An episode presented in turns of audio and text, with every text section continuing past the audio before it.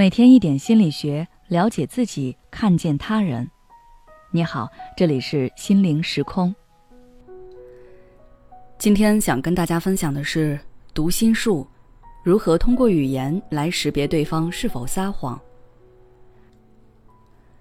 之前我跟大家分享过不少读心术，比如观察对方眼睛的动态。如果对方跟你说话时一直盯着你，不是那种自然的看着。而是有些紧张的盯着，那对方很可能是在假装真诚，以及判断你是否相信他的话。再比如，对方的手势也会透露出他的心理动态。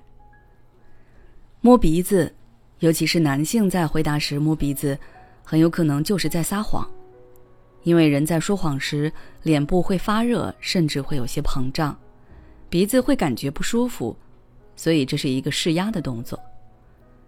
当然，也可以通过观察对方的身体动作来判断，比如抓挠脖子、拉拽衣领，或者是双手对搓等等。这些都是需要注意的行为，表明对方此刻很不自然。而除了这些，我们的语言也会透露出很多讯息来。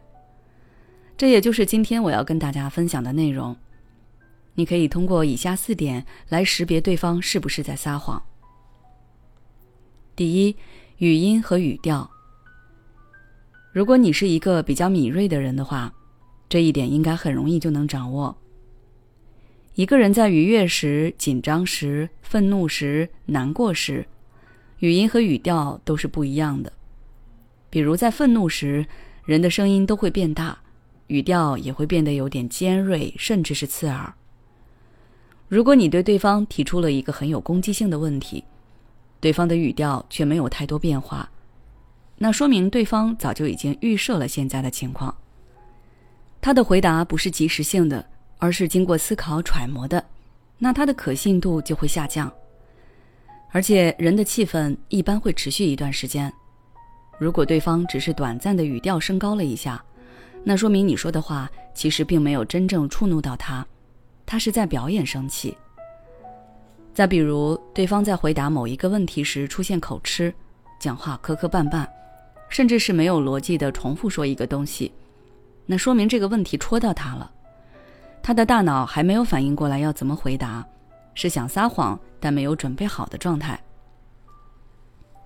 第二，不使用第一人称。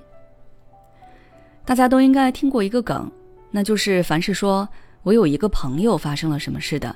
那基本上就是本人发生了这件事，因为人都有羞耻心，对于自己做错的或者遇到的糟糕的事情，都有一种回避心理，会想要撇除这件事和自己的关系，那就会虚拟出一个朋友来询问。这其实属于心理防御机制中的隔离，我们在日常生活中经常会使用到。比如朋友跟你约会迟到了，他的解释是车出了点问题。而不是说我的车出了点问题。第三，回避某个问题。有的时候，你只是想要一个明确的答案，对方却顾左右而言他，你反复追问，他却恼羞成怒的说：“我不是跟你解释过了吗？你究竟还要我怎么样才满意呀？”他的声音听起来也是挺生气的，但是你可以结合第一点去观察。他究竟是真的生气，还是用愤怒来掩饰自己的心虚？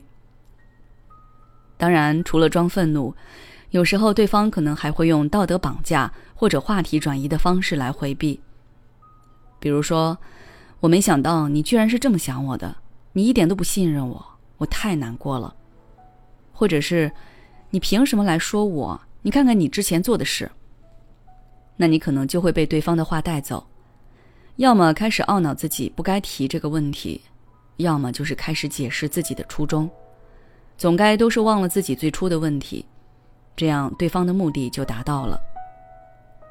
第四，解释太多。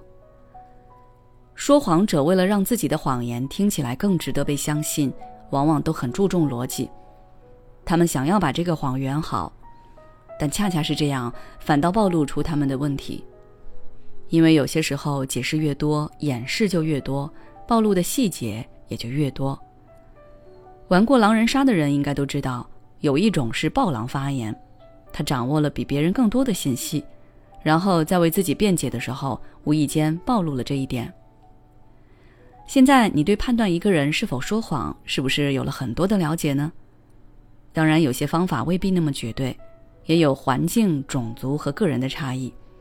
而且，我们生活中肯定是存在谎言的，只要没有涉及到原则性问题，那么有些谎言可以不必那么在意。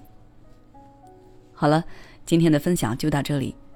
如果你还想了解更多相关内容，可以微信关注我们的微信公众号“心灵时空”。后台回复“撒谎”就可以了。小伙伴们送福利了！近期我们邀请了国家二级心理咨询师、美国自然医学协会健康管理师傅佳琪老师来给大家做公益心理讲座，每周四和每周日晚上都有直播，主题都不同，但都是免费哦。想了解具体内容，可以关注我们的微信公众号“心灵时空”，回复“直播”就可以领取收听名额啦。